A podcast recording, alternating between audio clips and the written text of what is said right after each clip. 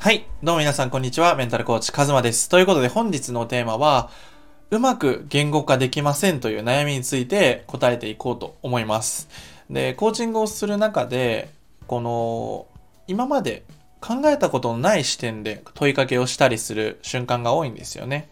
例えば、どんな人生にしたいですか？って考えたことはあるけど、ちゃんと向き合ったことはないと思うんですよね。そういうふうに、こう自分自身と向き合うツールとして、コーチングを受けたりとか、自分の過去をスッキリさせて一歩踏み出していきたいとか、こう未来とかいろんな軸に対してコーチングのアプローチをさせてもらってるんですけど、その中で、やっぱりこう、今まで考えてないことだから、こう、例えば、沈黙になってしまうことって容易にあるんですよね。とか、感情がすごくこう、揺れ動いて涙を流してしまう。なんか涙を流されるっていう表現の方がいいですね。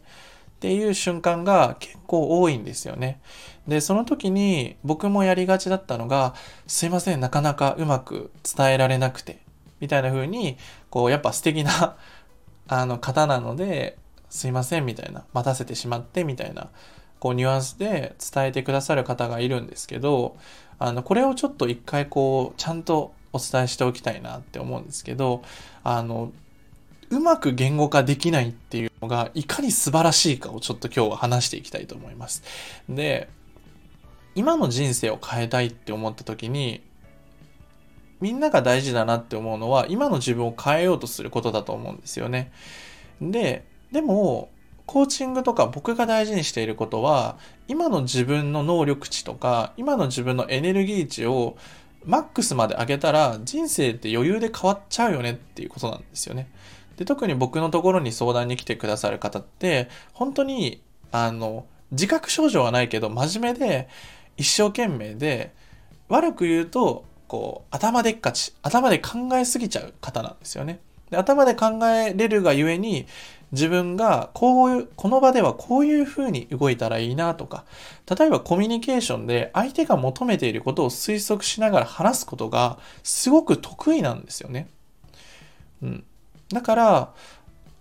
相手が求めてる答えを言うときは、スラスラ言えるんですよ。例えば、なんだろう、雑談とか、好きな食べ物何ですか？はちょっと、あれか。だけど、まあ、スラスラ、例えば何が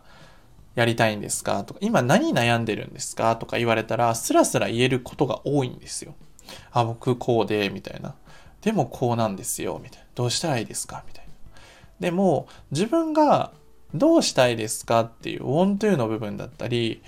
こう、自分がどうなったら最高ですかとか、そういうイメージをするっていうのは、僕が求めてる答えはわからないわけですよね。うん。何を言ったら、このカズマは喜ぶんだろうって、どんなにイメージしてもわからないんですよ。その質問の意図がわからないから。だから、沈黙になる。伝え何を言ったらいいのかわからないっていう状態になって、こう、ってなると、じゃあ、初めてそこで、今の脳みそじゃなくて心に問いかけてみようとか、過去を振り返ってみようっていうモードに切り替わるんですよ。今までは、いわゆる自動音声機能みたいな感じなんですよ。こう言われたらこう返そうみたいな、この壁打ちみたいのを、この何十年とか、のレベルでトレーニングしてきたから、相手が求めてる答えが分かればすぐに返せるんですよ。上手に。で、コミュニケーション能力低い高いに関わらず、返すことはできるんですよ。でも、その、こういうふうにどうしたいのとか、どうなりたいのとか、どうなったらいいの？みたいな感情とか感覚の部分は、相手が求めてる答えが分からないから、沈黙になったりとか、何をうまく言語化できないのは当たり前だし、その未知の世界、自分が自動で解説できないところ、自動返信できないところを深掘りすることが、僕は自分と向き合うことだと思うし、そこに本心が隠されてると思うんですよね。本当はずっとこういうことを言いたかったんだなとか、自分で言葉にしてみたときに、え、私ってこう思ってたんですねとかの瞬間って結構あるんですよ。とか、もう感情が流れすぎて、溢れすぎて、涙が出るっていうのも、それは素晴らしいことなんですよね。沈黙になるのはあなたが向き合ってるからなんですよね、本気で。本気で言語化しようって、今まで自分が話してきたものじゃない世界に行こうとしてるから、こう、言葉がスラスラ出てこないし、いろんなところを探索してる、冒険してるからこそ、自分で自分なりの答えを探そうとしてる瞬間なんですよ。僕が求める答えじゃなくて、自分が求める答えってどうなんだろうって、そこで、本当に初めてレベルで真剣に向き合えるっていう瞬間が、僕はコーチングの素敵だなって思う部分。で、それができると人生ってすごく主体的に、クリエイティブに、思ってもみなかったようなエネルギーとか、運気が湧いてきて、つかめるんですよね、チャンスが。うん。で、感情が溢れてしまうっていうのを、その良くない部分、例えば自分の本音を話そうとすると涙が出てしまうっていう現象ってあると思うんですけど、それは、あの、単純に、その今まで我慢しすぎた、あの、ツボから、この、蓋が取れて、溢れ出し、出てる状態だと思うんですよ。だから、すごくいい状態なんですよね。自分がいかに我慢してたのか、いかに自分が抑えて生きてきたのかっていうのを体感できる場所。そしてそれをしなくていいよって自分が許可を出せたから、こう涙が出てくるんですよね。だから超ポジティブな現象なんですよ。この沈黙になるっていうの涙が出るとか、他にもこううまく言葉がまとまらない。結局自分って何が言いたいんだっけ？みたいな。そういうのがめっちゃ大事なんですよ。もうなんか美しい言葉じゃなくていいんですよ。こうぐちゃぐちゃして、なんか文法もよくわかんないみたいな。でもなんか、何が言いたかったかわかんないみたいな、このぐちゃぐちゃしてる感覚が、本来の僕たちの、なんか思いなんじゃないかなと思うんですよ。本来まとまんなくていいんですよ、綺麗に。言語化だって難しいことだから。うん。全部感覚的に抽象的に言えばいい。それぐらい大事なことなんですよ。自分と向き合うって。だから、自由でいいと思います。沈黙になっていいじゃん。涙騙しまくっていいじゃん。僕も結構泣いたりするし、えーみたいな。なんかその角度から来る問いみたいな。うん。例えば、そうだから、なんだろうな。それを楽しみながらやるといいですね。それがすごく素敵なことで幸せなことなんですよね。その、誰かが求める答えじゃなくて、あなたの言葉を聞きたいよって、あなたの言葉を言っていいんだよっていう時間とか瞬間って、現代ってないじゃないですか。例えばカフェで友達と話しても結局自分の言いたいことを言う前にいやそれでさみたいな。一点三点することがほとんどだと思うんですよね。だから自分の人生と向き合うっていうのはすごく幸せなことで楽しいこと。だけどそれをした経験が少ないからやっぱり怖いし不安になるしその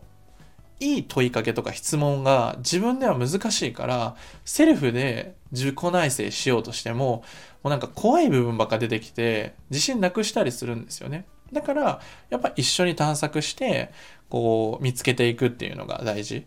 で、まあ同じ価値観とかシンパシーとか、この人だったら話していいかなって思える人を見つけて、あ、ちょっと話して、話したいんやけど。ちょ僕だったらコーチング受けたいんだけど、体験セッション受けれますかって言ってもらえれば、あの、受けれるようにしてるので、ぜひ教えてほしいなと思います。うん、そんな感じで、今回はその言語化できないっていう悩みはもう超いいことだよって。それしに来たよね、うちらっていう 感じなんですよ。うん。それぐらい、あの、楽しんでいいことだし、その沈黙になったりとか、自分が本来こうしたくないなって思うことだと思うんですよね。うまく言葉にできないってなったら恥ずかしいことだと思うんですよ。僕も一番最初コーチング受けた時に自分が喋れないことですごくこう帰りたいなって思うぐらい嫌だったんですよ。うん。なんかもう、そんなこといいやんって手放したくなっちゃうことなんですよ。怖いから答えがないって。何が正解かわからないから。でも、全部正解なんですよね。自分が思ってること。吐き出していいんですよね。正しい、不正解、ない。全部正解。全部 OK。全部大丈夫。そういう安心感を持って、あの、受けてもらえるといいかなと思います。だから沈黙 OK みたいな。まあ、スラスラ言えることもいいんですよ。でもスラスラ言えない領域に行くことが、なんか冒険とか、まだ見ぬ、こう自分の世界を開拓なんじゃないかなと思うので、ぜひちょっとこれから僕のコーチングを受ける方とか、あの、2月から始まるファイトクラブのメンバーの方は、なんかどんどんそこに対して挑戦していってほしいなというふうに思います。うん。ってな感じかな。うん。そんな感じで、ちょっと今日は素晴らしさ、あの、間違ってないよっていうことをすごく伝えたかったです。なんかこう、スラスラ出てくるものが正しいっていうふうに思いがちなんですけど実はそうじゃない。人生っていうのはそんなに簡単じゃないと思うし、でもすごくシンプル。でもそのシンプルさはこの生きていく中でこういうふうにしなきゃいけないっていう制限とか、こうしなさいっていう教育によって自分の本心がなかなか見えなくなっちゃってる